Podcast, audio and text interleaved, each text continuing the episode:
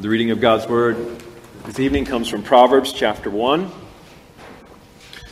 If you'd like, you can turn to Proverbs chapter 1. We'll read verses 1 through 7. Lend your attention, this is the very Word of God.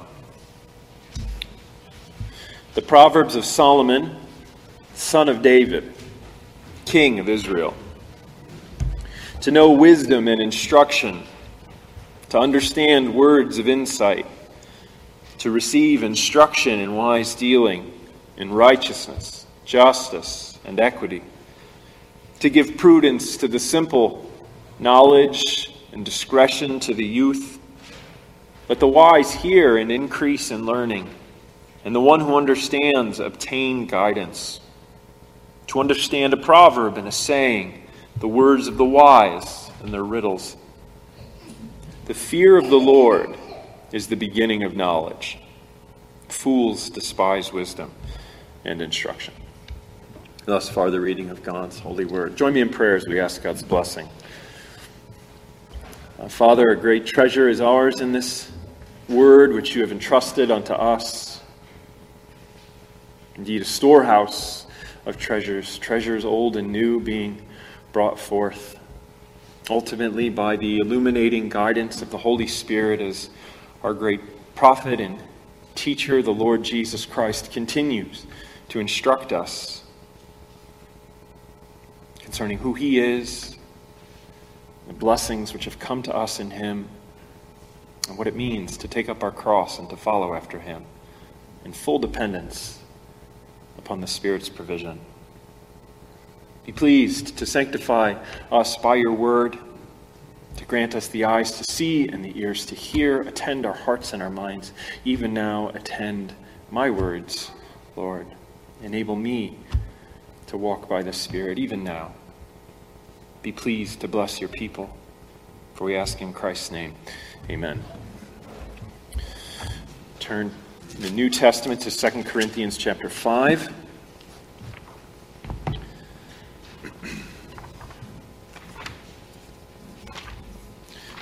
Come to Westminster Shorter Catechism, question 37, which we'll read in a moment. But first, our scripture reading, 2 Corinthians 5, verses 6 through 8. This is the very word of God. So we are always of good courage. We know that while we are at home in the body, we are away from the Lord. For we walk by faith, not by sight. Yes, we are of good courage, and we would rather be away from the body and at home with the Lord. Thus ends the reading of God's Word. Short Catechism question 37 asks What benefits do believers receive from Christ at death? The souls of believers are, at their death, made perfect in holiness and do immediately pass into glory. And their bodies, being still united to Christ, do rest in their graves till the resurrection. Amen. What happens when we die? In Tolstoy's masterful scene in War and Peace, we witness the great prince breathing his last with his loved ones around him. And all of his companions react differently. One of his companions, being utterly perplexed by the profound transition that he had just witnessed, continues to ask over and over again, But where is he now? But where is he now? He was marveling at the region into which he had just watched the prince enter. He was just barely able to conceive it by means of a question. He's somewhere. Where? Where? It is a great mystery. The soul taking its leave of the body at death. But it's not an utter unknown. We confess each week the Lord Jesus Christ descended into hell. A helpful interpretation of this phrase is he descended to the realm of the dead. Truly. But he did not remain there. For God promised that his Holy One would not see corruption, and thus Christ emerged from that realm victorious, such that Jesus tells John, I have the keys to death and Hades. That realm as well is mine. It belongs to me. All authority is mine. In this sense, he's like Gandalf. Gandalf has traveled the mines of Moria and has returned.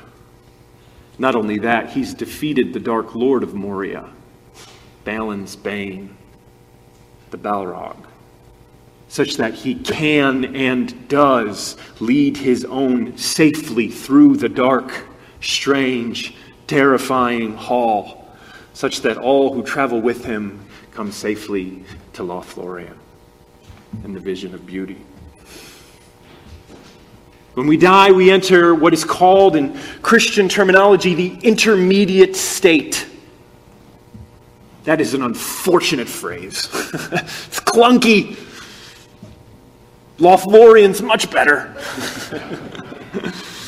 but already we find that the Orthodox Christian teaching is at odds with this popular notion that the great aim of Christianity is to get to heaven when we die. No, this is an intermediate state. It's true that those who die in the Lord immediately pass to glory. They go to heaven, popular parlance. But this is not the great aim of Christianity. The ultimate aim of Christianity is that the whole earth is filled with God's glory, which Christ has promised will come to pass when he returns and ushers in new creation, new heaven, new earth, resurrection, life, all in all. Now that's something.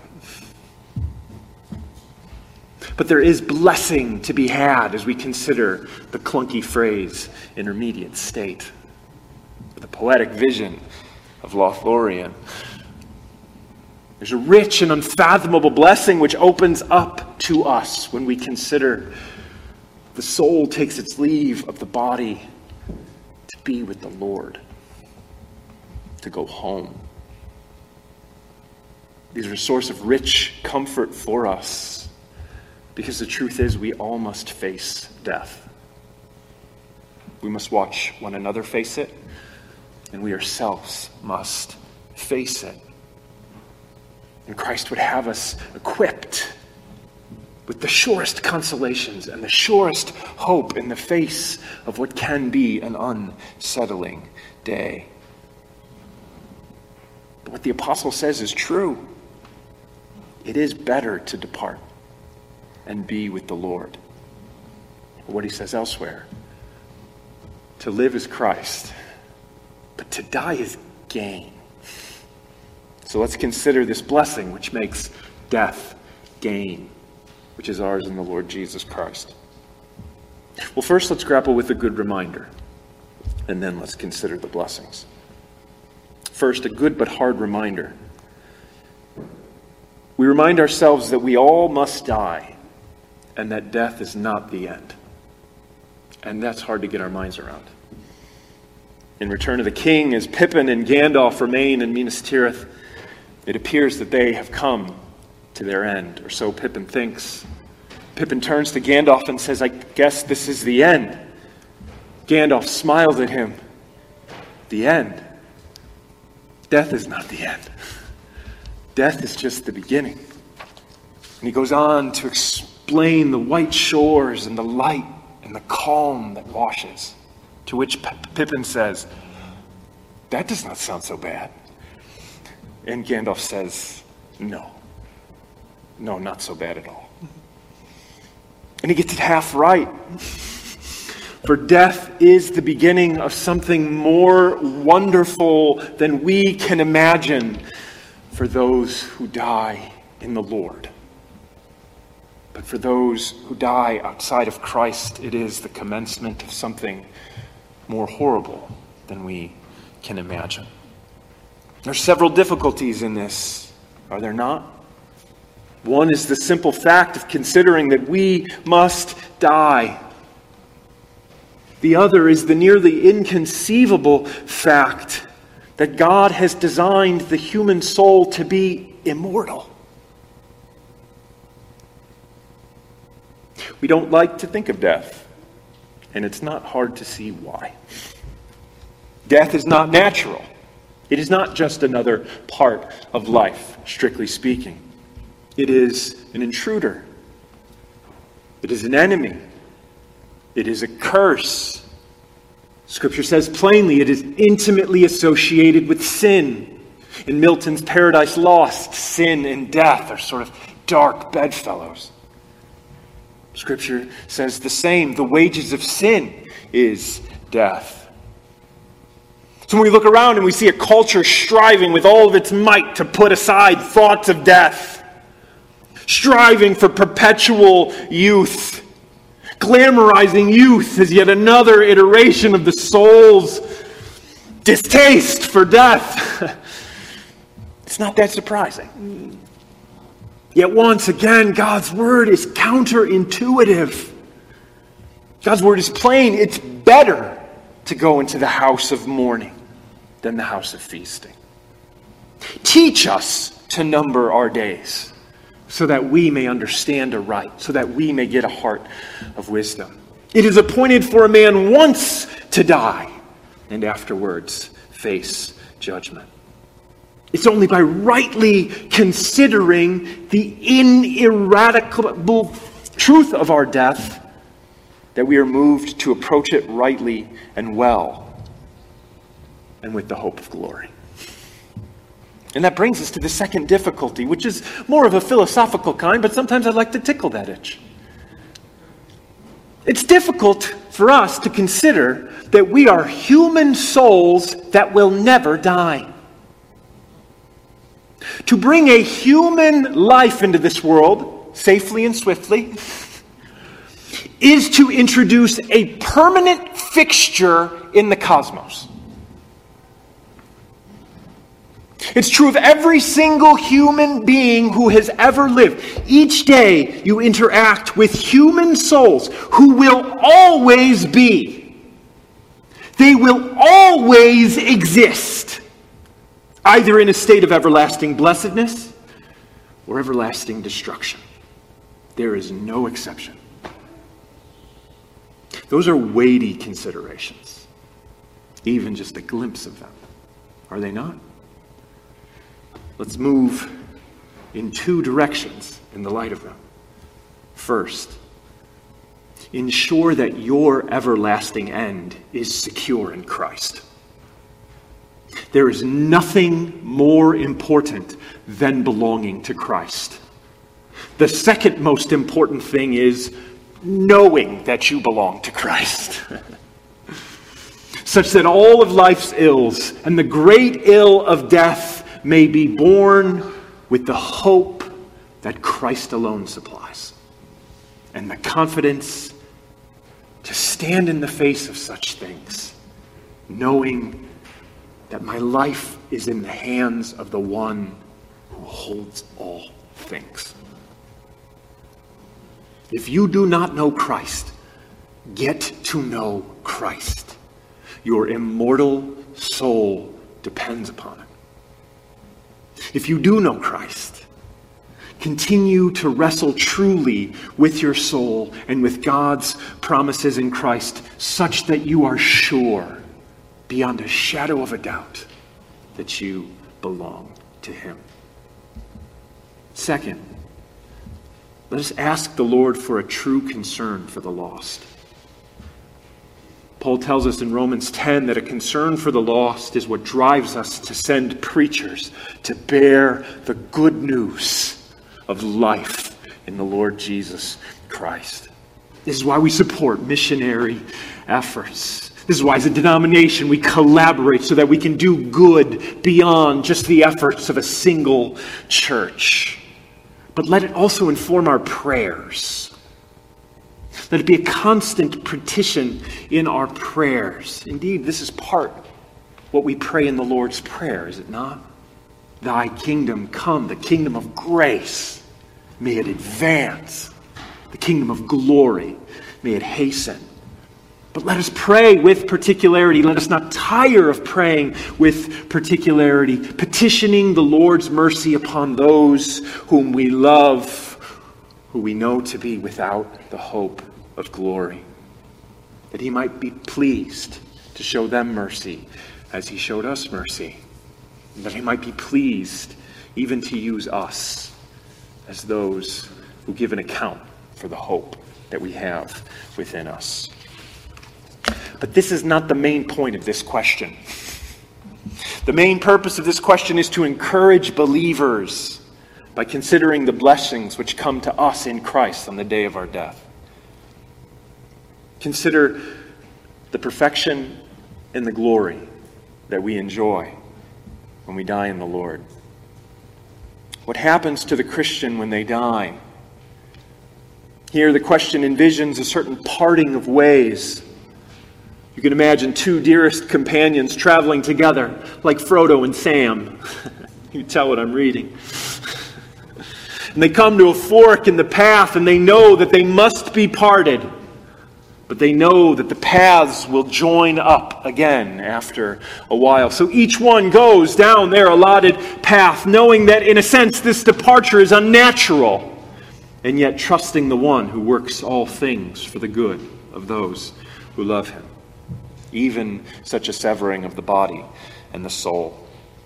For severing of the soul from the body is neither natural nor optimal. and yet, it is sanctified unto us in the Lord Jesus Christ. Where does the Christian soul go when it takes its leave of the body? Christian soul immediately enters glory.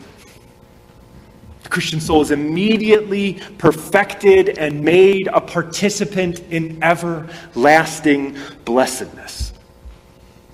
We hear this taught plainly in several passages of Scripture. The very verses we just read. Paul writes, We know that while we are at home in the body, we are away from the Lord. And we would rather be away from the body and at home with the Lord. You can hear what he assumes the parting of the spiritual self and the body, those two paths diverging. Paul says, I would rather be away from the body and at home with the Lord. He says, I continue even when I put off my body. I, me, I continue. My soul continues even as it leaves the body. We also hear that to depart from the body, which is this earthly life, is to be at home with the Lord. It is not to enter a wilderness. It is not to enter a desolate and waterless place. It is to come home. And it is to come home and be with the Lord. In my Father's house, there are many rooms. I go to make a place for you, says Jesus. That is a matter of great comfort for us. Our death is a homecoming of sorts. It's fall, homecoming season. This fall is actually my 15 year college reunion. I will not be going. Reunions take place on homecoming weekend. And in their ideal form, they have a festal atmosphere, and the crown jewel is the reunion of old friends. Old professors, perhaps not, long, not seen for long. There's a certain sense of coming home again with all its charm and loveliness. This is true in the fullest sense of coming home for the Christian who dies in the Lord. You will leave behind you tears. But I don't know that you'll be able to fathom what tears are when you arrive. We also hear in Paul's word that the choicest blessing of this new condition is being with the Lord in a new and better mode than we currently enjoy. That's plain. Think about who's writing this Paul, who constantly communed with Christ. His whole life was one of unbroken fellowship with Christ. We have fellowship with Christ in his sufferings. We have fellowship with Christ. I am walking by faith and not by sight. It is no longer I who live, but Christ who lives in me. Paul says, I would give all of that up to be at home with the Lord. I would rather be away from the body with all of the sweetness of communion that I enjoy by faith and be at home with the Lord and commune face to face. It's the difference between talking on the phone with a loved one but knowing yourself to still be a great distance away, even still, and being face to face with a loved one and enjoying the fullest iteration of nearness. As lovely and as right and as life giving as our communion with the Lord is by faith now, it is still seeing in a mirror dimly. But then we shall see face to face. Then we shall know as we are known. It's worth noting that this seeing face to face brings us very near that glorious Christian teaching on the beatific vision. Don't give that up. Don't give it up. It's Owen's. Read Owen. It's Owen's. It's ours. Westminster Larger Catechism 86, Westminster Confession of Faith 32:1 both bring this classic Christian teaching into the expression of our blessedness at death, writing, "The souls of the righteous being then made perfect in holiness, are received into the highest heavens, where they behold the face of God in light and glory. That's the standards. They behold the face of God in light and glory. Well, that's something. Certainly, there's true consolation there for those of us who have lost loved ones in the Lord to consider for just a moment that they now gaze upon the face of God,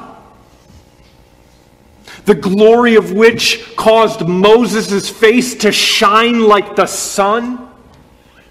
Yeah, there's comfort there. There's encouragement there. We can also note that this teaching of immediately passing into glory rejects several wrong teachings about what happens after death. It rejects the errant teaching of soul sleep. Have you heard of this? Soul sleep? Soul sleep is the teaching that at death the soul passes into an unconscious state where it remains until the day of resurrection. You can hear it rejecting that with this insistence that no, no, it immediately passes into glory. It is immediately perfected and made a participant in eternal blessedness. Second, it rejects the errors of Roman Catholicism, which imagine several other places of inhabitation for the souls of the departed. Perhaps the most well known of these is purgatory, of course. Purgatory being a middle ground between heaven and hell where Christians go to make a remaining satisfaction for their venial sins by virtue of suffering, torment. Now, both errors are refuted in a number of places in Scripture, but consider, even briefly, just a simple, quiet, logical, reasonable reading of the thief on the cross. You don't need to be a great theologian. You don't need to have wasted tons and tons of time pursuing a grad degree in theological studies that you may or may not use. All you need to do is know how words work. What does Jesus say to the thief on the cross? He does not say, after a brief nap, you'll be with me in paradise. He does not say, once you pass through the purging fires of purgatory, you will be with me in paradise. He says, Today you will be with me in paradise. The sense is plain, isn't it? As soon as this is over, we'll be together in a state the likes of which you can't even comprehend. Paradise. Why? That was the only good work he had done, the thief on the cross. He had merited anything. He acknowledged Christ the King, he acknowledged Christ the righteous one, and he acknowledged himself to be a sinner. And he said, Think on me, remember me. And Jesus said, You're mine, you're fine. All who die in the Lord can look upon the day of their death with confidence because they belong to the Lord Jesus Christ. And He alone makes satisfaction for sin. And He alone sees His own unto glory. Thus, we can be encouraged. We can let such a truth fill our hearts with longing our day of death is a day of entering perfection and blessedness. Consider how, even now, the best of us, there's much that is unsound in our souls. Is there not? There's much that is weak and wavering, much that is foul and broken. How wonderful the thought of being made sound through and through. We've all been in homes that are deeply divided. We've all felt the ache of being at odds in a house. When a husband and a wife are at odds, when parents and children are at odds, when brother and sister are at odds. It's a difficult situation, not just for those at odds, but for the whole house. The whole house groans, as it were, in the face of such an incongruity. Mm. And from a certain in- angle, this incongruity is true of us in this sad world. Flesh wars against spirit, spirit wars against flesh, or as Paul says in Romans 7, there are two principles at work in us. And this creates incongruity and groaning. And it's going to be true until the end when we are delivered from this body of death. Is it any wonder that the same apostle said, To die is gain? That it is better to depart and be with the Lord? Can you say it's better? Can we say it's better? I'm not here talking about an unwholesome and a sinful desire to have one's existence blotted out. I'm talking about a faith fueled conviction that, as lovely as my family is, as lovely as the comforts of this life are, far better is it to depart and be with Christ. Because then the groaning ceases. Then I shall be home. If you're anything like me, that's not the easiest question to answer. And I trust we all have room to grow in our earnestness in that matter. What is it that makes you think wrongly? To live is gain and to die is loss. What is it that disorients you to that fundamental question? Ask for the eyes to see that even with the choicest gifts on one side of the balance, they are all found wanting when Christ is on the other side of that balance. Or as one divine put it, God has never made a soul so small that the whole world would satisfy it. May the Lord grant our hearts the vision of Christ now by faith, such that we can say with the Apostle Paul, far better to depart, to be with Christ. So much for the blessings unto our soul. More briefly, our bodies are at rest in Christ. Christ has come not just to save our souls, he's come to save our bodies. in fact, that we confess, he took to himself a true body and a reasonable soul, and thus he redeemed the whole man. He came to save the whole man. For everything he assumed, he redeemed, as the old Christian teaching goes. The question states plainly our bodies, being still united to Christ, do rest in their graves till the resurrection. What do we mean by this? That's strange. Johannes Vos explains. This means that Christ still regards the human bodies of his people, even though dead and buried, as something exceedingly precious. Because he intends to raise them up again at the last day. Therefore, he does not regard the dead bodies of his people as something worthless to be discarded because of no more use, but as something valuable to be watched over until the day of resurrection. That's magnificent. In Kristin Lavransdatter, the Black Plague comes to Norway.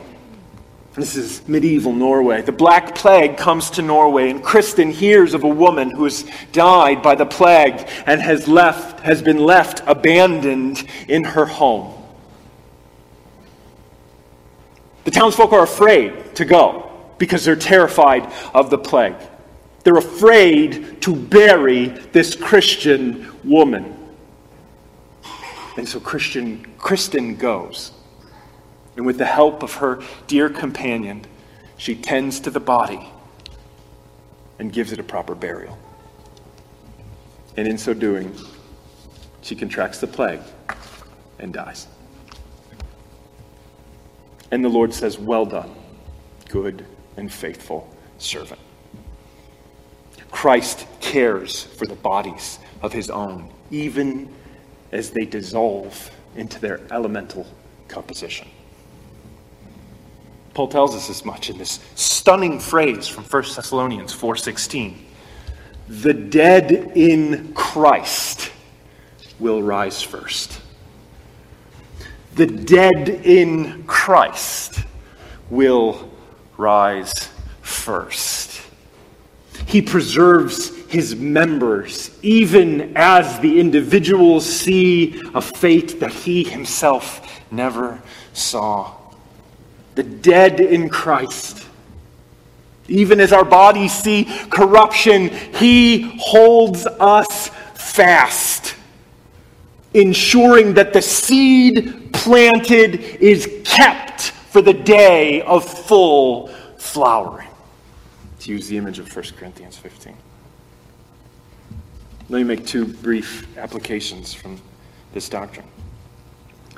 Let me briefly here commend the practice of Christian burial. This is delicate, as no doubt you have known Christians who have opted for cremation. I do not want to upset the faith of any. there have been those who have died in flames, reduced to ashes. Christians set ablaze. History is littered with it. There have been those lost to the mystery of the sea, such that their dissolution is a mystery.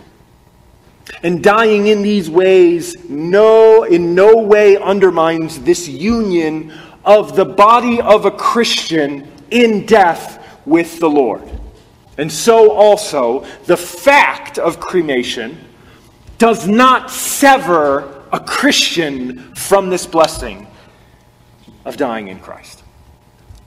At the same time, we can still talk about more and less fitting ends. And insofar as we have a say in it, the, the practice of Christian burial, committing our bodies to the earth like a seed, as Paul puts it in 1 Corinthians 15, is a practice which is most fitting to the glorious truth that Christ cares for our bodies. They are not something to be tossed upon an ash heap, but rather committed unto the ground as our last declaration of faith that says, This is not the end. The resurrection from the dead is the glorious end for which I wait, entrusting myself to the hand of a faithful Savior. We can also mark from this teaching the importance of the body. If the Lord Jesus Christ regards the lifeless bodies of his people with tenderness and care and oversight and concern, course he looks with tenderness and care and concern upon our life filled bodies. This is a comfort to us, for he knows our bodily needs, and He supplies them as He directs us to seek them from our Heavenly Father. It is no shame to ask the Lord for sleep. It is no discredit to ask the Lord for satisfaction from food, nourishment from food, the preservation of health, and the restoration when we fall ill. He knows we have bodily needs and He cares for us. But it's also an encouragement for us to present our members in this life as instruments of righteousness. It's no surprising that the same apostle who says those who die in the Lord will rise first also says, glorify God in your body now, presenting your members as instruments for righteousness for you were bought with a price. And the same price that secures your glorious end now empowers you to glorify God in your bodies. So glorify God in your bodies as we await the glory that He has promised and secured unto us. Let's pray. Sanctify us by your word, O Lord. Your word is truth. Cause your truth to penetrate our hearts, enable us to store it up, and to carry it with us as you send us out into the six days of labor. May we take these morsels, this truth, this hope with us, Lord, such that even now our faces begin to shine. We ask these things in Christ's name. Amen.